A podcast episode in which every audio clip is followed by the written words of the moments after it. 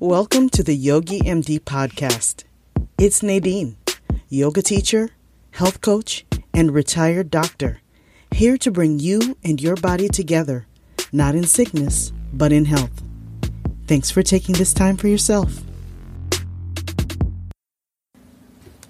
Today, I am very pleased to welcome Dr. Mimi Secor, board certified family nurse practitioner specializing in women's health, located in Cape Cod, Massachusetts. She is also a national speaker, consultant, educator, and an author. Her most recent work is Debut a New You Transforming Your Life at Any Age. Thank you so much, Dr. Nadine Kelly, for inviting me on your show. I'm so excited. Can you please start off by telling us about your fascinating background? Sure. So, I started as a nurse practitioner at age 22. I didn't even know what a nurse practitioner was. I just knew I wanted to help patients in a more detailed way. I wanted to take a more active role in their care. So, I've had 42 years of clinical practice, and most recently, I've transitioned into health and fitness, but before that, I've worked in so many different settings. And early in my career, I fell in love with women's health. I used to see so many women in the emergency room and urgent care. I just decided that's going to be my focus. And I have two women's health textbooks. I speak on women's health all around the country. Seems as though my speaking career is getting busier and busier, which is a wonderful thing. Absolutely. And I've transitioned from clinical practice just recently into a virtual practice where I'm teaching and coaching nurse practitioners and other healthcare professionals to get healthy. That's fabulous. Congratulations on your new endeavors. It just seems like you keep learning and growing and and that's wonderful. Being a fellow lifelong learner, I can definitely appreciate that. I know you are. So kindred spirits, Nadine. Why did you want to help women? Well, you know, in the emergency room, I always felt like I would be assigned to the women that had abdominal pain and problems down there. And whatever the problem was, it didn't seem as though the residents were clamoring to see these patients. Hmm. And I realized that I didn't learn much about women's health in my family program. So I really had to kind of ramp up my knowledge and expertise but I found interacting with women in the emergency room was just so gratifying. And then I happened to run into a midwife, and she had her own practice in Massachusetts, which was unusual back in the 1970s. Mm-hmm. And she and I became fast friends, and she ca- taught me so much more about women's health and also how to have an independent practice, which is exactly what I ventured out to do after I left the emergency room. What do you love about being a nurse practitioner? I love ha- being able to play an active role in helping women feel empowered about their bodies and their health. So I'm a show and tell kind of person. Mm-hmm. I have always handed a mirror to patients when they have pap smears and shown them exactly what's going on down there. I believe that I'm a partner with them. I want to empower them to know more about their bodies, to mm-hmm. feel better about their bodies, and not just provide care. I don't want to do something to a patient. I want to do I want to see the patient with them. I want want them to be a partner in their health care. What a lovely way to say that. Oh, thank you, Nadine. Well, you know what? There's a lot of doing to patients these days because we're having to see patients so quickly. Mm-hmm. But even when we see patients quickly, if we can take a few minutes to connect person to person without looking at the electronic medical record and make that connection, patients think it's a longer amount of time. It might only be one minute but they'll feel like you really care more about them than if you just sit down at the computer and start, you know, working the keyboard and darting your eyes back and forth from the patient to the keyboard. I agree. We still need to feel like we're cared for, especially when we're afraid, when we don't yeah. understand what's going on. So it, it right. really and we don't have a ga- we have a paper gown on usually, and we're you know half naked. We don't appreciate how vulnerable patients feel. Are there particular issues or health concerns that you see in women commonly? Well, I just trans- transitioned out of clinical practice. So, shortly after I earned my doctoral degree, mm-hmm. I was unfortunately laid off from a practice where I had worked for nearly 10 years. So, I now have a virtual practice working with my colleagues to help them become healthy and fit, usually individuals struggling with their weight, usually women that are older but not always. Okay. So that's kind of the new age way to have a virtual practice, right? Mm-hmm. So it's online now. But who I really like to work with now are women that really are struggling with their weights but know they want to get healthy and fit but just feel like they haven't come up with a solution. They haven't figured out a way to solve their own problems. What advice do you find yourself giving women the most concerning their well being? Well, when I worked in women's health, I think that the biggest challenge was helping women trust themselves and understand their bodies. Oh, that's there interesting. Seems to, seems to be a lot of fighting with bodies, especially women fight with their bodies. They want them thinner, they want them this, they want them that. They don't understand vaginal discharge. They don't. They think that contraception is the enemy. I mean, there's just a lot of battling going on with patients and their bodies, and I believe that we can help them feel better about themselves, especially if we point out positive aspects during the visit like wow you look really healthy. When i listen to your lungs they sound healthy. There's just a, not a lot of that going on in clinical practice these days. It seems like all we do is point out the negative. Why do you think that is? I think we're just disease focused. I really think that you know especially as we have to work faster we're just thinking about what's wrong and how do we fix what's wrong. And so why do you think women in particular are so versed in pointing out the negative and, and paying attention to flaws instead of what's right with their well, bodies? That's, ah, that's a million trillion dollar question. I mean, I think it's so cultural. I think it's how we're raised. We're, especially healthcare professionals, we have a perfectionism kind of problem. If we can't do everything perfectly, we don't want to do it at all. Mm-hmm. that can get in the way of accomplishing our health and fitness goals because if we don't have two to three hours in the gym, we can't go to the gym. Mm-hmm. And also just dealing with, I think the other piece is we as women have a lot of excuses. We have no time. We've tried this. We've tried that. We've tried everything. We don't have the money. We don't have the energy, whatever it is. Rather than realizing we have enough. We have everything we need. Uh, but I think women are really shocked when I say to them, How much time do you have from the point at which you make a healthy decision, an intention to do something healthy, till your mind starts talking you out of it? Do you know what that amount of time is, Nadine? I don't actually. Five seconds. Really? So our minds want homeostasis. They want to stay the same. And that's why habit is so important. If mm. you hmm. can go through the discomfort of setting, establishing a healthy habit, it's not the intensity, it's just the habit itself that matters the most, then oftentimes you can kind of go on automatic. The habits will kick in and override that mind that tries to talk you out of eating healthy, doing healthy things, going to sleep a little bit earlier, whatever that resistance is. It's so interesting you bring that up. I was just talking to a friend of mine, my personal trainer, and he was lamenting over a client he recently had, a woman. Mm-hmm. She started with him, I think she did maybe two or three sessions. He thought they were going to continue, but Unfortunately, she decided to stop, and the reason she gave is because a friend of hers told her, discouraged her, said that this is not the right time of year to try to attempt to get healthy and focus on weight loss. And she listened. That's terrible. You know what I say about this time of year? It's the perfect time to make changes. You know why? Hmm. Because I believe that you should start making changes in the chaos of your life mm-hmm. so that when the going gets tough, you can ramp up your self care. That's what we need to do to prevent yo yoing. Mm-hmm. We need, as our stress level goes up, to take care of ourselves better. And if we learned how to do that at an early age and refined that over our lives, we wouldn't yo yo as much. So, isn't it important then to find uh, a support system that is positive?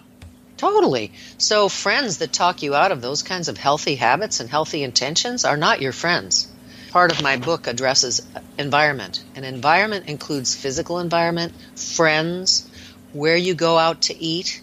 If you're on a vacation, do you have to just let the wheels fall off your wagon in terms of healthy habits? No. Hmm. I'm going on a cruise on Saturday, and my plan is not to gain any weight whatsoever, even though the average is what, three to five pounds? Mm-hmm. No, I'm not doing that. I'm going for healthy protein, healthy vegetables, little bit of fruit here and there, and a very rare indulgence.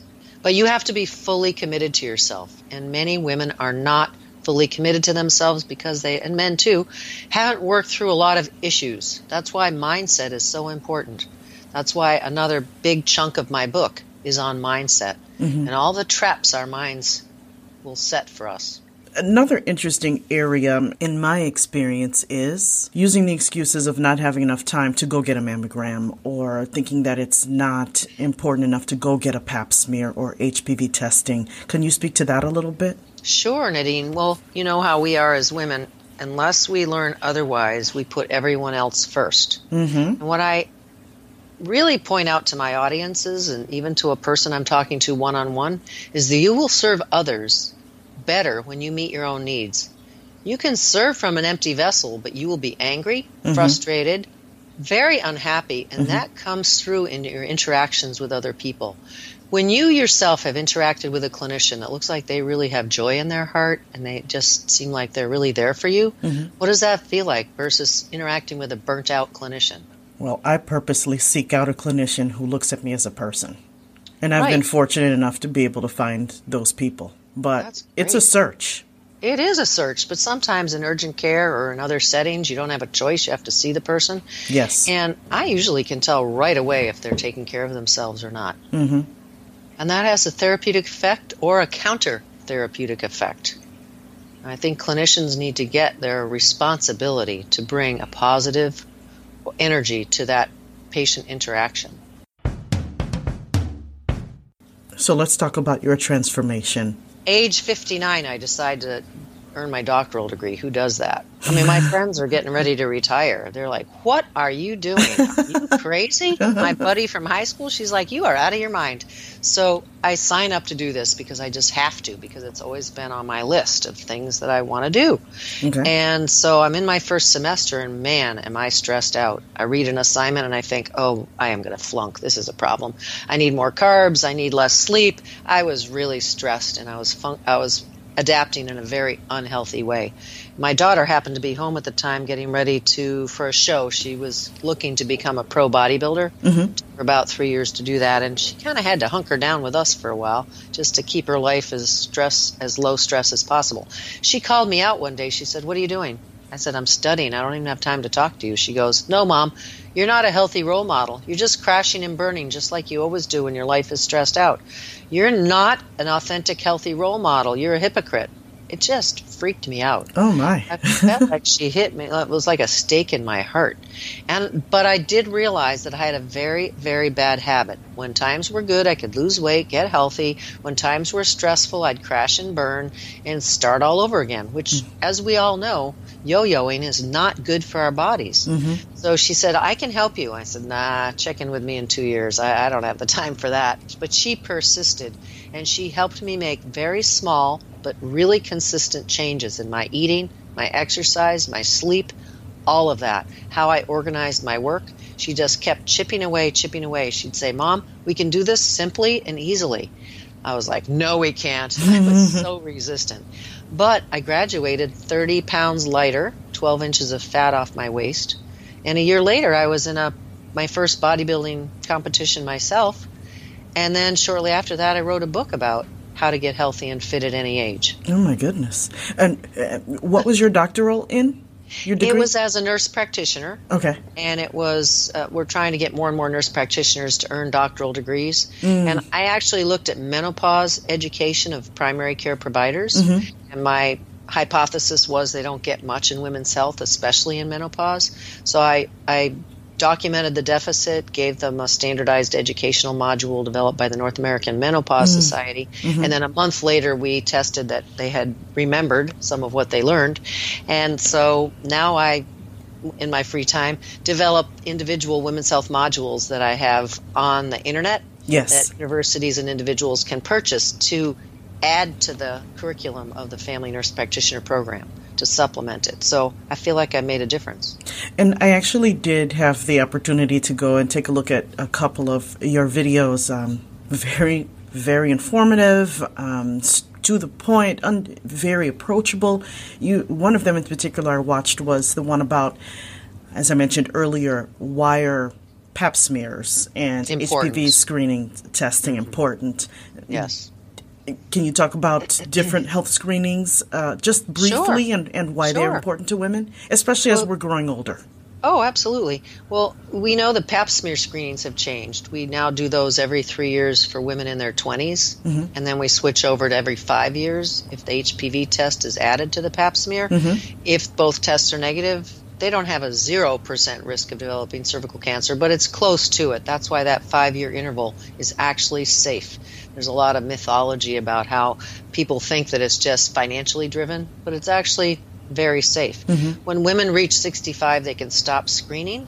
But new research just came out indicating if women are high risk because they haven't had regular screenings or maybe they have a history of abnormal pap smears, mm-hmm. they should continue screening. That should be considered. That's a brand new recommendation. And for that matter, I think 65 is very young. So I will opt to have continued screening. Now, some w- women that come in for health care, they're they're using a walker or a cane or practically in a wheelchair mm-hmm. at 65. Mm-hmm. So there's a huge continuum of healthy to less healthy in that category, and we as clinicians need to kind of hone in on what seems realistic for our individual pa- patients. Mammography, that's pretty controversial because I, I, probably think that you know about these guidelines from the United States Preventative Services Task Force that came mm-hmm. out a couple years ago mm-hmm. recommending mammograms start at age 50 well, that leaves women in their 40s in the lurch. So, and women in their 40s that develop breast cancer often have more aggressive, less survivable courses of illness. The American Cancer Society came out almost instantly after those United States Preventative Services Task Force guidelines and recommended screening start at age 45, even recommending age 40 if women opt for that or their history indicates the need. Mm-hmm. So that's a good example of when clinicians are making decisions with their patients, they need to follow the right guidelines. And so when I teach at conferences or at universities, I always make sure, look, these are represent I present the conflicting guidelines and say, but we recommend that you follow the American Cancer Society guidelines and this is why. And then share the science with them. Absolutely. So pap smears and, and breast breast cancer screenings are both very important. Mm-hmm. Women don't realize over 4,000 women still die each year in this country alone from cervical cancer. And so these screenings are important because we're talking prevention. We can catch things exactly. early. Exactly. Because we know cervical cancer develops over many years. It's mm-hmm. not like a sudden phenomenon. Mm-hmm. Uterine cancer is a little different. Sometimes there aren't that many symptoms, and women can have pretty advanced situation clinically. That's why I always say if a woman postmenopausally has one drop of bleeding after she's gone into menopause, that is beyond one year since her last menstrual period, and this isn't just me, this is the American College of Obstetrics and Gynecology, they recommend a referral to OBGYN to rule out uterine cancer because 9% of women postmenopausally with abnormal vaginal bleeding have been found to have uterine cancer. So that's big, and that just came out. That's late breaking. I would read mystery novels because I love them, but instead I just study, study, study. So I make sure that my presentations are up to date. Well, the guidelines are definitely always changing, and that's because new clinical are. information is coming out and right, studies. Right, so right. we want to stay on the cusp of what the new uh, and accurate developments are, definitely. Um, yes. And that's harder and harder these days. You used to be able to present uh, a slide presentation and not change it but once a year.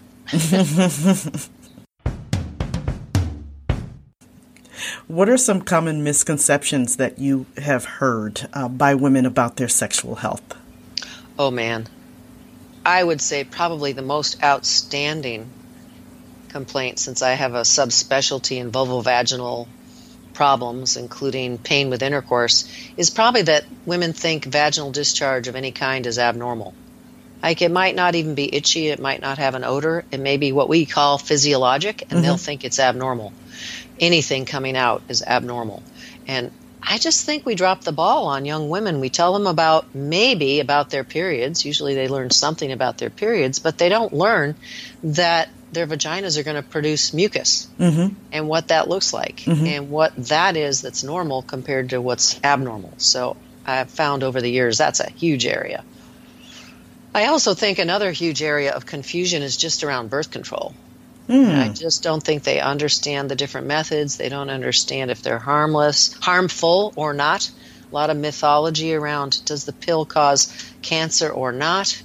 And is it okay to stop your periods with contraception or not. A lot of mythology around emergency contraception for sure, and definitely a lot of misinformation about intrauterine contraceptives. It's sad that in this country we have a very low rate of use of long acting reversible contraceptives, mm-hmm. probably because of being burned by the Dalkon Shield and the old Copper 7 intrauterine devices, but it's taken it is taking a very long time to kind of get patients and clinicians back up to speed on the new devices and the new data related to the devices. Is it misunderstandings because of lack of education and understanding, or are there cultural implications too in terms of and beliefs in terms of using contraception or not and understanding the differences? I think all the above, Nadine. I think there's a lot of uh, cultural and even community misconceptions, misconceptions passed down by family members, sisters, aunts, mothers, grandmothers. You look at douching, that's a great example of how mm. that habit is kind of passed down to the next generation. And I always tell my audiences look, the vagina is a self cleaning oven. You don't even have to push a button, it just knows how to clean itself. And oh, by the way, douching removes everything in the vagina the good the bad and the yes. ugly bacteria you mm-hmm. want you want that good bacteria in there mm-hmm. and you also want to have some mucus come out of your vagina if i have a patient with a really good sense of humor sometimes i say look your mouth salivates and you're lucky you can swallow unless you're a baseball player in which case you might spit but the vagina can't. It also produces mucus, but it can't swallow. It has to come out. Um, they have to have a good sense of humor for that. But honestly, that can be a revelation to women. They just don't know that that's normal. Hmm. That's a lot. It, there is a lot of information that patients just lack. You even look at immunizations like the HPV vaccination. Yes. And how prevalent the myth that it causes autism is. Mm-hmm. And you Google the HPV vaccination on the internet, and man, Dr. Google will tell you all about how bad it is.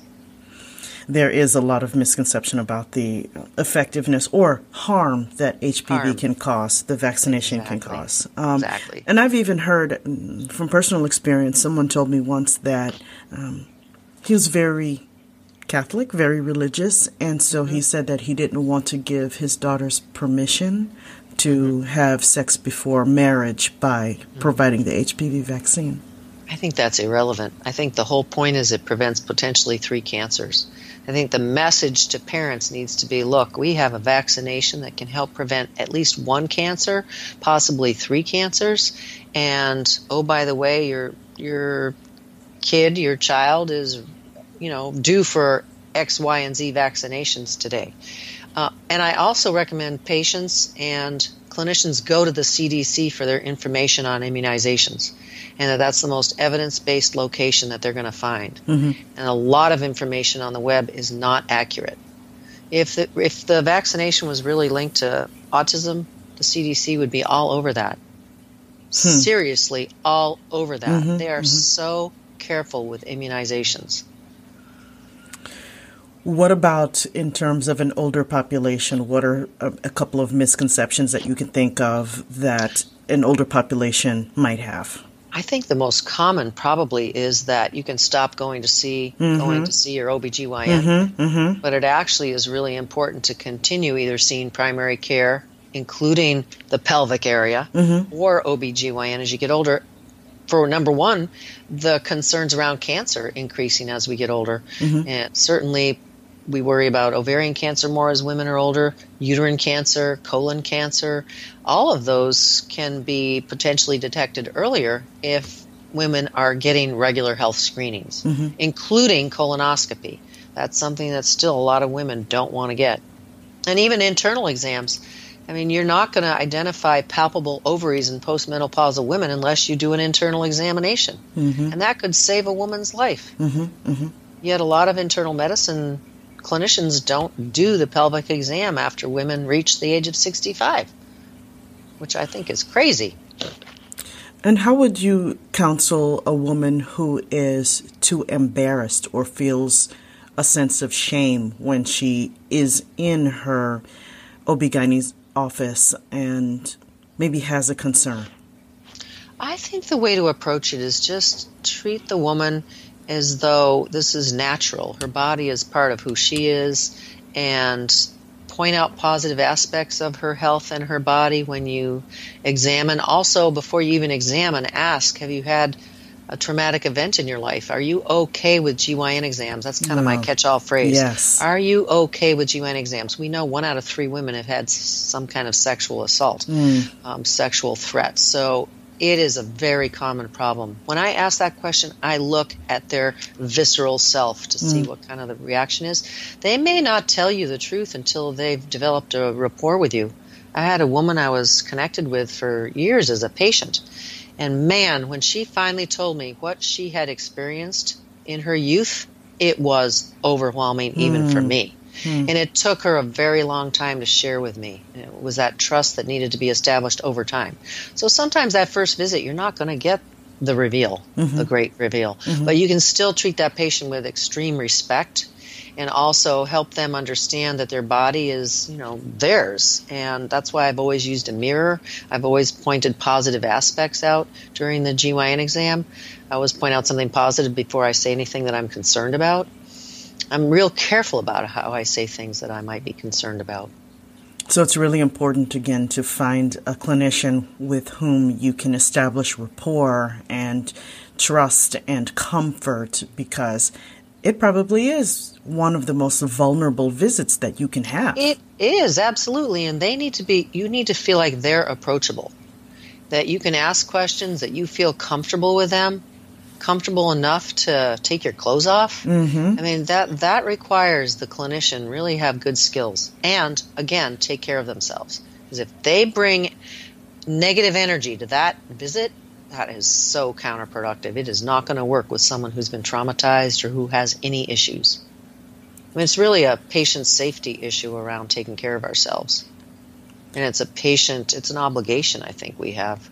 Being in the healthcare profession is uh, very demanding and it can be overwhelming as a Yes, healthcare yes. provider. You've started to touch upon ways that you've taken care of yourself. So, why and how have you done that? Well, I've learned that it's not good to skip meals. It is better to eat on a regular basis something than to skip meals. You won't think as clearly, you're more likely to make errors, and you're more likely to get very angry and, and frustrated clinically. Mm-hmm. So I, I started doing that. I started eating no matter what, drinking no matter what. And if you drink water, then you're going to have to use the bathroom. And guess what? You have the right to go to the bathroom. you should not have to kegel all day long to see the patients in the waiting room. Mm-hmm. I know how it is. I mm-hmm. spent most of my career giving up my basic needs to see one more patient, one more patient. I'm sure you have a similar experience. So when we work with students, we teach them efficient ways to meet their needs at work and before and after work. How are they going to engineer their week so they can get some exercise in? Maybe it happens on their days off.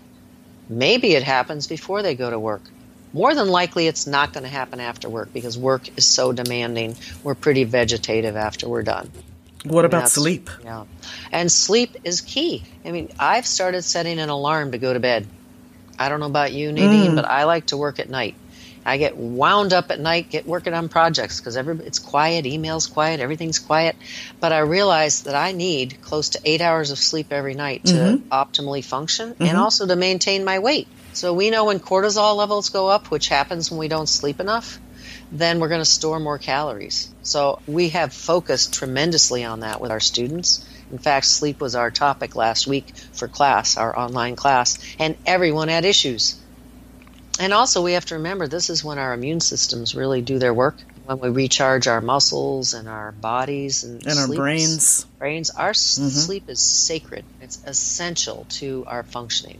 Well, I think screen time too Oh, yeah. interrupts that. Oh yeah, oh yeah. We have to stop screen time an hour beforehand, including our phones. Yes. That light from the screens, yeah, it's toxic. Can you tell us about your book? So, as a result of my journey and working with my daughter, we realized we were onto something. If we could crack my metabolism, my stubborn metabolism, with the system that she used with me, we could offer help to others. And particularly others that are like me, really super stressed clinically. So that's why we focused on nurse practitioners. But honestly, we're equal opportunity in terms of being open to other types of students as well. But we mostly work with women. So the book is a how to guide. Debut a New You is how to change your life at any age. And it addresses nutrition, exercise, mindset, and environment.